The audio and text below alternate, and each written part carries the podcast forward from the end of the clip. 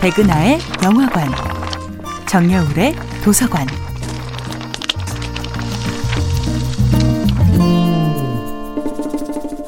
안녕하세요. 여러분과 아름답고 풍요로운 책 이야기를 나누고 있는 작가 정여울입니다.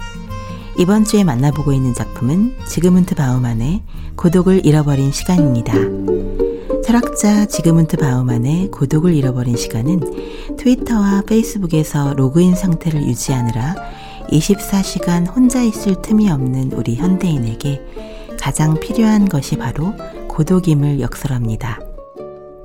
고독은 단지 주변에 다른 사람이 없다는 수동적인 상태를 나타내는 것이 아닙니다. 주변 환경과 인간의 마음이 어떤 방해도 없이 조용히 대화할 수 있는 조화로운 상태. 그것이야말로 새로운 삶을 꿈꾸는 영감을 빚어내는 창조적인 고독입니다. 아름다운 고독의 시간을 예로 들어보자면 저는 영화가 끝나고 엔딩 크레디트가 올라가는 순간이 떠오릅니다. 음악이 흐르고 영화에 참여한 모든 사람들의 이름이 하나하나 호명되는 순간이 참 좋습니다. 혼자 영화를 보러 갈 때는 마지막까지 영화의 엔딩 크레디트를 지켜보곤 합니다.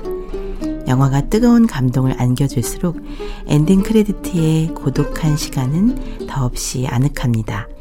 영화가 추억의 창고 한 구석에 은밀하게 봉인되는 순간입니다. 그렇게 고독한 내면에 소중히 봉인된 기억만이 오랜 시간이 지난 뒤 진정한 추억으로 호출될 수 있습니다. 나 좀 내버려 둬. 라는 대사를 흔히들 냉전의 신호로 받아들입니다. 사실 그럴 때 화를 가라앉히고 가만히 혼자만의 시간을 주면 대부분의 갈등은 사그라집니다. 고독의 요새 안에 스스로를 밀폐시키는 동안 당면한 문제를 좀 더 거리두고 바라보는 법을 배우게 됩니다.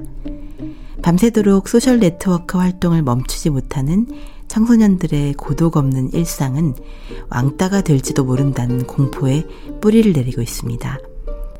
어른들은 무작정 휴대폰 쓰지 마라고 윽박 지르기에 앞서 너의 고독이 얼마나 소중한지를 일깨워 주어야 합니다. 소외되지 않기 위해 소셜 네트워크에 집착한다면 남의 눈치를 보느라 정작 자기 자신을 소외시키게 됩니다. 휴대폰이 없어도 우리는 결코 소외되지 않는다는 믿음을 일깨워야 합니다. 고독의 시간을 누릴 줄 아는 지혜야말로 자유와 인권을 지키는 적극적인 마음 돌봄의 지혜가 아닐까요? 정여울의 도서관이었습니다.